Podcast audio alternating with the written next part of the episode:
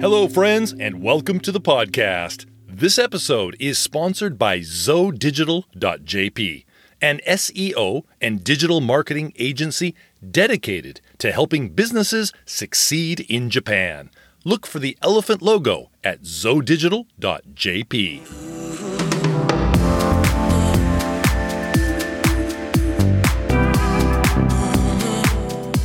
Greetings, everyone. Today's episode is a fun ride with Ruth Jarman, the CEO of Jarman International. Their tagline is Connecting International Curiosity with Japanese Content. Pretty cool, huh? Ruth has been a Tokyo fixture and international cultural connector for nearly 35 years in Japan. Hey, longer than me. She's also a published author of six books in Japanese. We talk about these books and their content and her passion for Japan. We also discuss reading the air, kuuki yomu, and other nonverbal communication styles. Her top three cultural reasons why Japan is uniquely wonderful, and her new corporate partner who is helping solve the Japanese banking nightmare foreigners often face here in Japan. And a lot more. So, direct from Tokyo, this is Now in Zen with Ruth Jarman.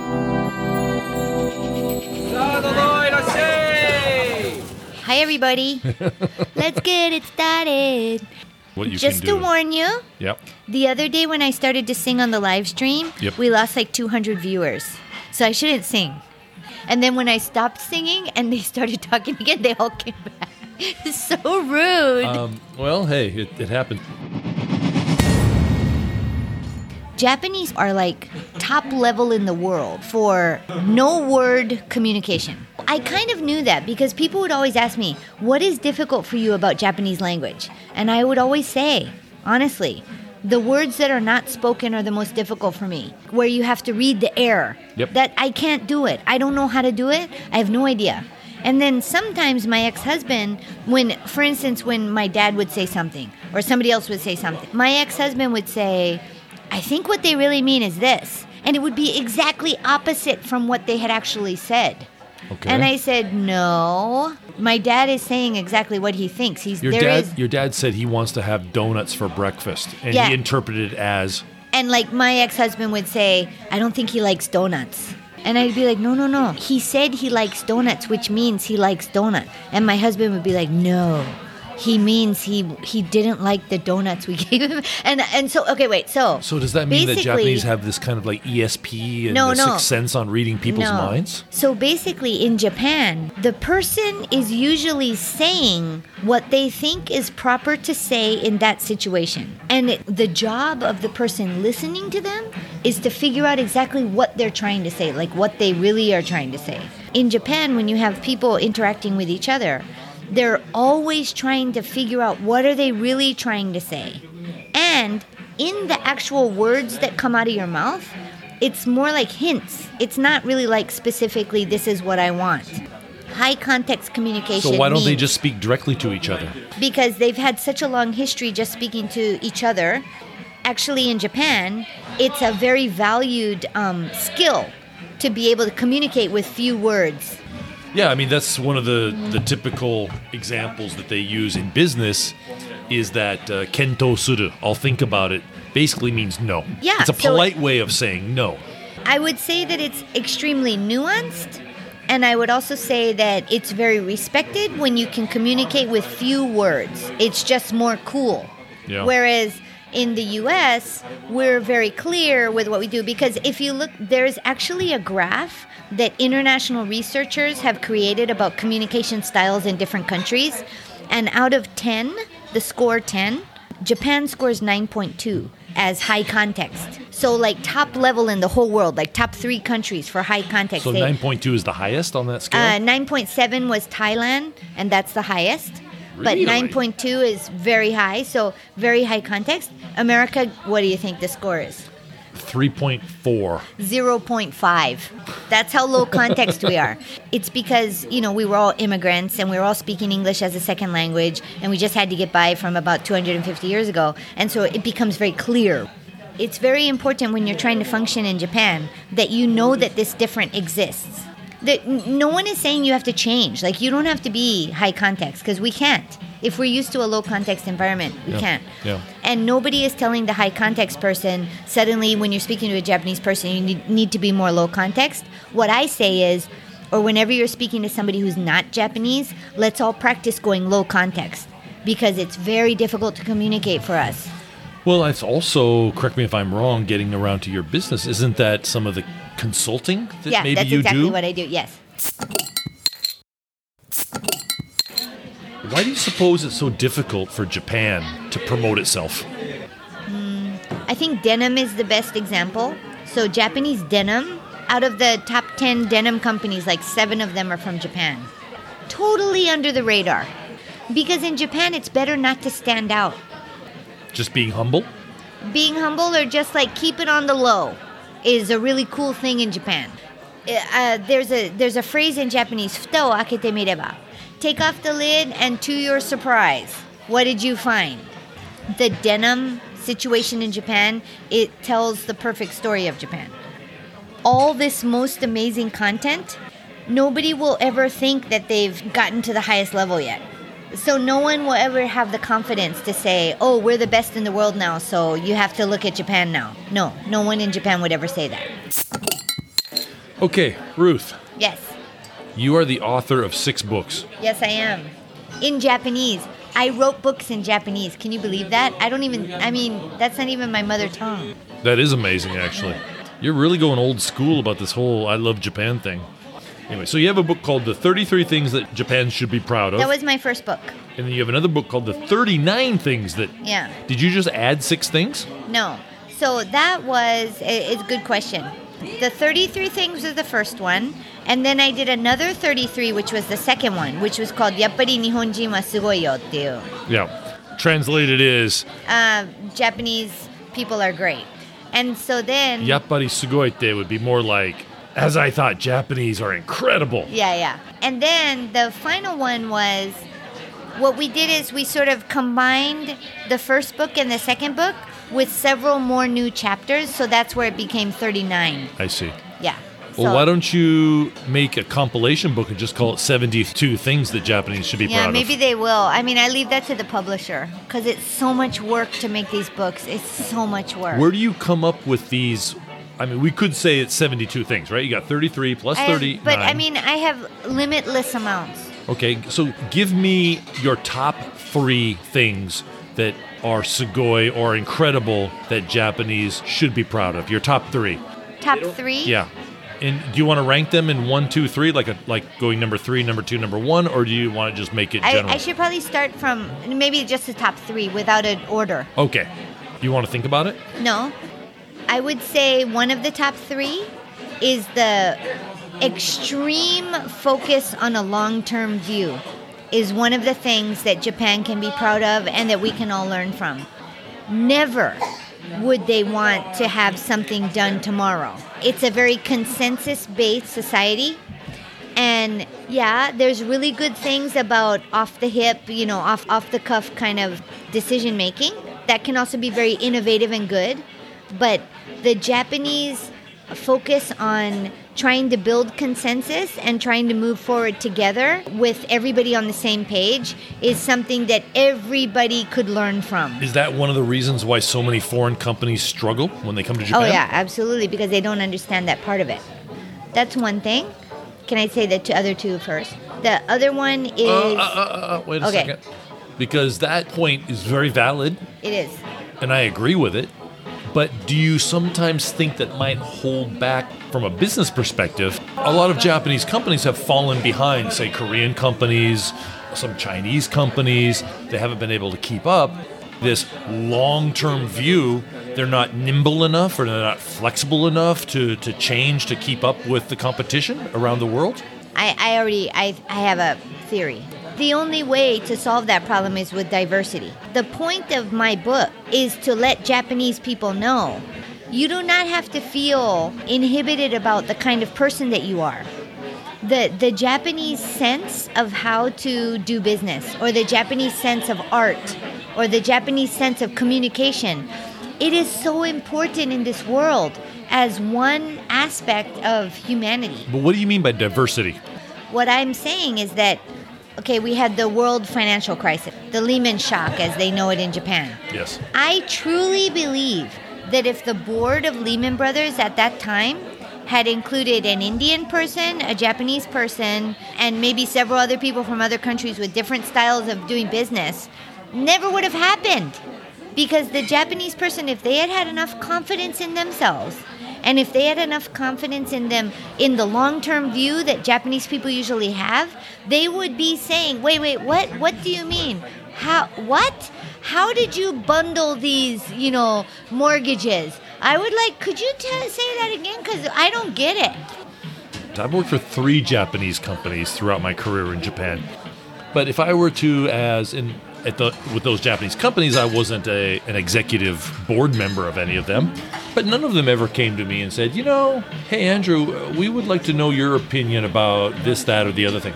Never happened. So, in those Japanese companies, what percentage of their revenue was from outside of Japan? That's a good point. Very, very, very little. Yeah, so they didn't need your opinion. They, they were functioning like up until now, Japan has been basically JAL on the domestic flights. 99.9% of their customers have been Japanese.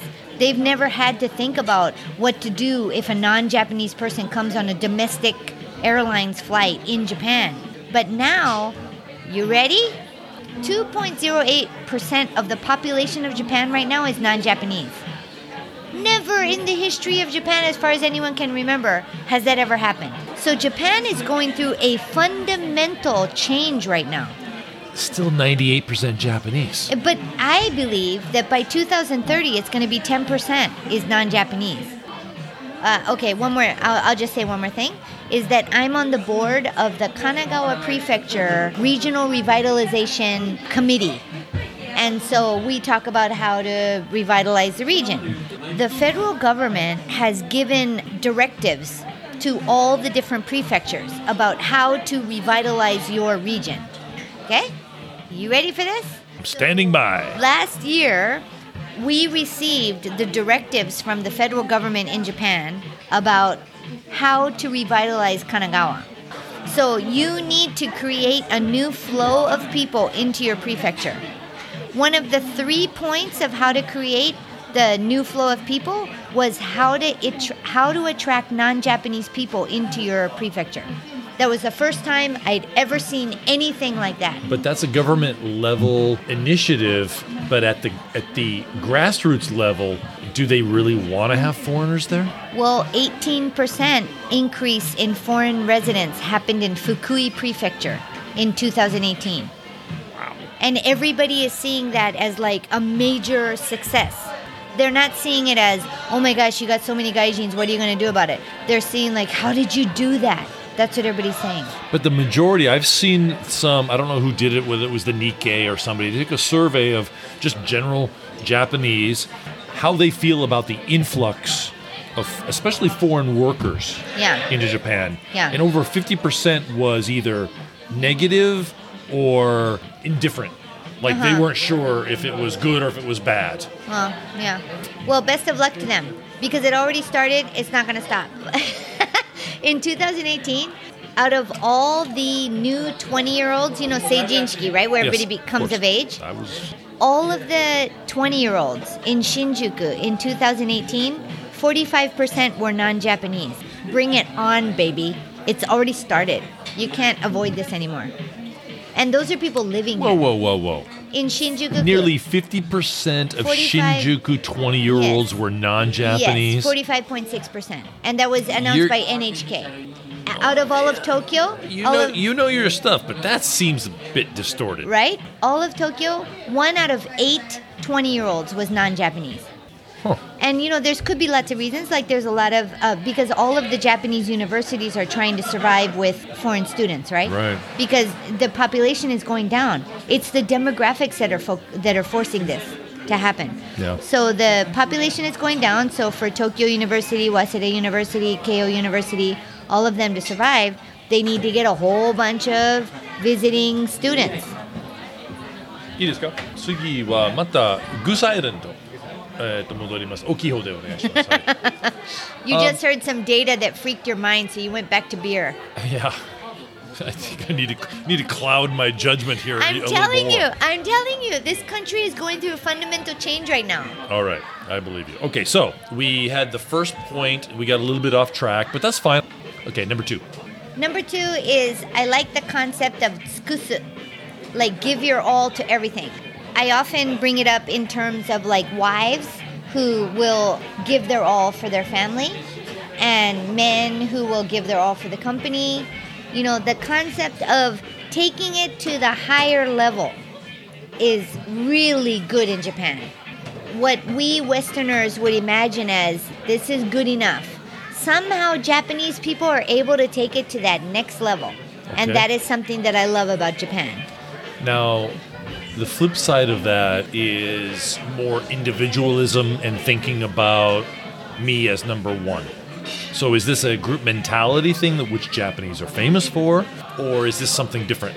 I think it's an attitude of it's never good enough. So no matter how beautiful something is, Tsukusu? Me, no, no. So the reason why you can do oh oh that's a good point. So the reason why you can do tsukusu and give your best or like give more than you expect Right. is because gi- you you you're- give more than you get back. You enjoy giving more than you expect to get back. right because you never reach the level that you're aiming for.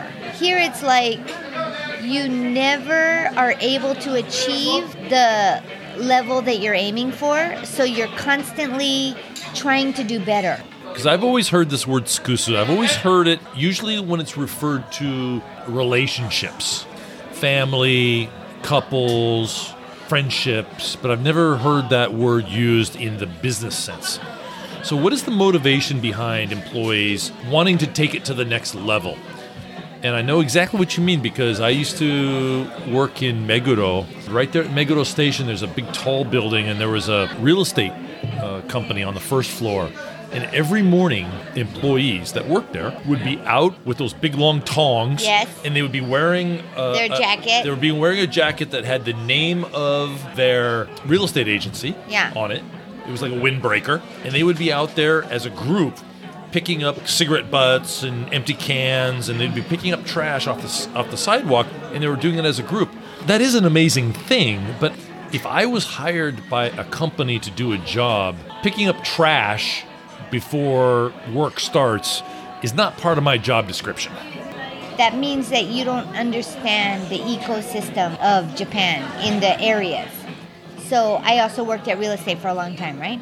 There's But a- this is I just used real estate Yeah, agency a as, as an good- yeah. example. It could be a travel agency, it could be a moving company, Anything. it could be anything. it could be the garbage collector. Well, So- that's kind of what they were doing. In Japan, there's a fundamental concept of mirareteru. Everyone is watching you. Right. If everybody is watching you, you have to do the perfect job every single time. If you are constantly under the assumption that someone is watching you, then that means in your house you're not going to play the music really loud because somebody is watching and somebody might somebody might be put out because your music is so loud and then maybe they can't sleep. That's why you wouldn't vacuum early in the morning because that might bother somebody around you who's watching you. Yeah. There's all these rules in Japan about community and trying to contribute to the community. Well, not every company does this, but I thought it was a bit of a PR stunt because they they were wearing these red windbreakers with the name of the real estate agency right on the windbreaker and they're out in force. Hey, look, we're from this real estate agent. We're picking up garbage so you can trust us and we, you know, we're wonderful. Why do you think Japanese fan of the soccer team would stay in a foreign stadium and clean stuff up? Where do you think that comes from? I agree with you on that point. That was a very altruistic. That was a something definitely Japanese can be proud of. Actually, I think Japanese people just hate when it looks messy. They hate it. There's What- something deep inside them that when it looks messy, they want to clean it up. So it's kind of like I cannot leave this stadium unless I clean this stuff up because it's bothering me. I agree if it's your house, your your neighborhood, you know, your, your immediate area, but all they have to do is leave the stadium and they're gone. There are people that are paid to clean up that stadium. Yeah, But- no. So that's where the difference comes in, right? Yeah. That so that's where I tried to say in the book that mentality of not being able to leave the stadium with um, paper on the ground, just kininaru. It bothers you. Yeah. So but they cleaned their direct area. It was Yeah. a reflection of them. They didn't go around and like clean section A seven and section B thirteen or anything. They just cleaned up their general vicinities, yeah, right? they, they didn't clean the whole stadium because that would be weird. But That would be um, weird. Yeah. Cleaning up Is a- after oneself is very refreshing. Yeah, so like it translates into the whole tsukusu idea because I don't want to let my child leave the house until they are absolutely perfect. Their uniform is right. Yeah. They have everything in their, you know, backpack that they need. Their shoes look clean. Their shoes are neatly tied. Got it. Their hair looks nice. You know, there's something about the tsukusu part of taking something to the next level that Mm-hmm. is so deeply ingrained in Japan that I I appreciate that a lot. And I, I think that there's a lot that we could learn from that. Is that also not referred to as perfectionism? Yeah, maybe. So I'm not saying that it doesn't exist in other countries. It yeah. definitely does. But in Japan, it's the general rule. That's the default. It's the default. That's exactly right. Okay. Number three. Number three. I guess I would just have to say that I love the part about Japan about being under the wire. Everybody loves to be very subdued in their success. They don't like to stand out. They're always thinking, but there's more that I could do. So they wouldn't be standing in front of people saying, look at this and look at what I did and isn't this great and whatever. It's like, oh my goodness, somebody else who's Jap- Japanese won the Nobel Prize. Why? And then you figure out that they discovered something so incredible 20 years ago. Being comfortable with being under the radar is another one that I really like. Being humble. I wouldn't describe it as humble. It's more like I don't want to I don't want to boast because I think like, remember what you were saying earlier about the risk adverse? Yeah. I think Japanese feel if they boast about something, it's a very risky thing. So if they boast about something, it's very risky because what if it doesn't follow? You know, what is it? What if it doesn't happen as they said? That's a good point. Yeah, so they try to stay out of the limelight. And I'm not saying that I think that that is a perfect thing to do Yep. or a good thing to do. All I'm saying is that that is a unique aspect of this culture. Yeah. Good point. That's great. So three of the 72 aspects. Yeah. Are you ever going to translate your book into English or Chinese or Korean? Uh, I wish I could, but I don't think the jokes would translate. Are there a lot of jokes in your books? Yeah, I have a lot of jokes, Japanese jokes, and like play on words and things like that. Uh, Oyaji gag? Yeah, oyaji gag, Give me one. But Um. Okay, so when I first came to Japan, you might have had the same experience. No, First coming to Japan? Yeah, I had you- that experience. You, you probably didn't because you are smarter than I am, but I was such. Oh. now a- you're being humble. No, but I.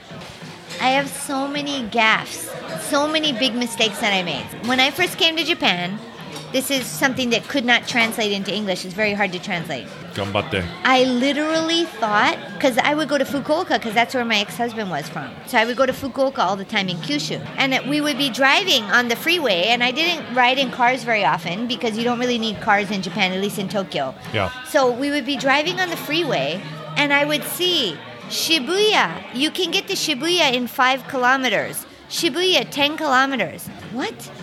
Why are Japanese people living with their focus as Shibuya? Because everywhere you go, it says Shibuya 10 kilometers, Shibuya something. And I'm like, I do not get this. I thought that Japanese people just lived with Shibuya at their center of the universe. But Shibuya and the kanji for Jutai is very similar. So Shibuya, Uh, the city, Jutai, uh, tra- traffic jam. traffic jam. So Shibuya, the city, and Jutai, which means traffic jam, actually from a uh, first timer's point of view, the uh, Chinese characters look very similar. You do. Okay. Kyushu is much further than 10 kilometers. Oh. Okay. So I- that's like one of the jokes I made. Okay, I got one for you.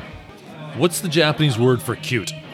Kawaii. Right, kawaii, right? You hear it all the time in Yeah, Japan. yeah, kawaii, yeah. kawaii, Kawaii, kawaii. Okay? It's an adjective. Looks delicious in Japanese Me is too. Hold on, did you, you follow follow me here? I got you. you know where I'm going with Yes. this. Looks delicious is Uh, oishiso. right. My grammatical, I thought the word so it looks delicious. Oishi is Japanese for delicious. Looks delicious. Oishi so. I thought that putting so at the end of an adjective made it, oh, it looks whatever the adjective is. So when I would see baby or a young wife, uh, mother with her baby, oh, kawaii so. what we haven't explained here is that kawaii so in Japanese means I feel sorry for you. But that's so confusing. It is. They should change that. But did you use that one in your book? No, because but I did have that same experience. All right. Japanese speakers know that Zo means elephant in Japanese. Zo Digital Japan is an SEO and digital marketing agency based in Tokyo. Contact them to help your business grow traffic by four times, seven times, and even 10 times in one year with services such as SEO, content marketing, pay per click advertising, and more. Head to the website zodigital.jp and look for the elephant logo. You wrote six books, and a lot of them are why Japanese should be proud of who they are. Yeah. What do you hope to get out of these books? What do you want people to take away from these books? When Japanese read the book, I want them to think, "Oh, so I can do this. I can do this international thing. I can be myself and still interact with the gaikokujin. I don't have to change." That's what I want them to think. All right. 30 years, 32 years, as you said. You've done a lot of great things. You are a true foreigner success story in I'm Japan, trying. Ruth. Yeah, thank What's, you. what's your greatest accomplishment? What are you most proud of? I think I was most proud of. So, one of my big clients is Sony Bank. And Sony Bank is trying to make an online service that's the most friendly to non Japanese in Japan. We are in the whole process of consulting with them about all the horrible stories that you and I have about Japanese banks. Oh my gosh, don't even get me started. The first thing we did is we got the entire Core 50 group to come in and have a discussion with Sony people. And 50 one gaijin. 50 gaijin, all long-term residents Yes. who love Japan but hate Japanese banks And speak Japanese. and speak Japanese. They all discuss all different aspects of we feel like criminals when we go into Japanese banks and it's so frustrating and how many times have we all cried in Japanese banks and stuff, right? I cried just this afternoon. You did. I did huge crocodile tears. Really? Because I do. I literally cry at Japanese banks sometimes. I've cried three times. Anyway, when I was able to bring that group in Yeah. and bring the Sony people in and see them interacting and communicating, and the Japanese side truly interested in what the Gaikokujin side is saying, honestly interacting with them and trying to figure out a better service for the Gaikokujin, that was an incredible sense of satisfaction to me. Wow. I studied international relations in Boston. I feel like every single day is sort of that, trying to figure out the win win for the Japanese side and the non Japanese side and bring people together. And so those are the moments when I feel most satisfied when that happens. Wonderful. I like that story. So my theme for this year is kind of intentional. Like I really want to live with intent. The the whole concept of we're so busy we don't have time to really concentrate on what we're doing at the moment. Like I'm really trying to concentrate on this on you right now. How about you this year? Do you have a theme? I guess my theme for this year would be creation, creativity, something like that. How do we bring together minds of people who are very different, but then are trying to look for a new alternative to how we do things? And what I'm trying to get at with this podcast, with, with you, what you're doing with your creation and your your idea for this year, Yeah. is that I think in order to make a change and in order to somehow sort of focus us down a new road or like a different road or something that helps towards survival of humanity and things. Um, Ruth, um, I have to tell you one thing. My podcast isn't that deep. no, but I'm trying to say is that one of the most important things is that everybody has lots of options for information. Right. So they need people like you to lighten them up and think, okay, maybe I will listen to something else besides what I usually listen to. Good and then you get different, Yeah. you know, viewpoints. Because think about it. I've lived in Japan 30 years. I mm-hmm. assume you've lived in Japan 30 years. 32. 32, okay. So Wait, why are we two years off? Wait, when did you come? What year? I came this year in I, I came this time in 1991. If we graduated the same year in high school, Yeah. so you didn't come right after college here? No, I actually came to Japan the first time right after high school. Okay. And I lived here for about a year and a half and then I went back to university in the US. yeah. Graduated in 91, already had a job with a Japanese company, and then I, I've been here this time since 1991. So if you add it all up, maybe it's 31 years, maybe it's. I just like round numbers. Wait. If you graduated in 1984, why did you graduate college in 1991? Because I. Did wow, you look play? at you. I think you might have played. Look at you, little mathematician over here. After high school, I worked for a summer to save up enough money for a round trip ticket to Japan. Okay. And I came to Japan on a tourist visa. Yes. And I looked for a job. I found a job at Nova. Nova. Exactly. I'm I'm glad you came. Thank you for coming. Me likewise. too. Me Yeah. too. Thank you for coming.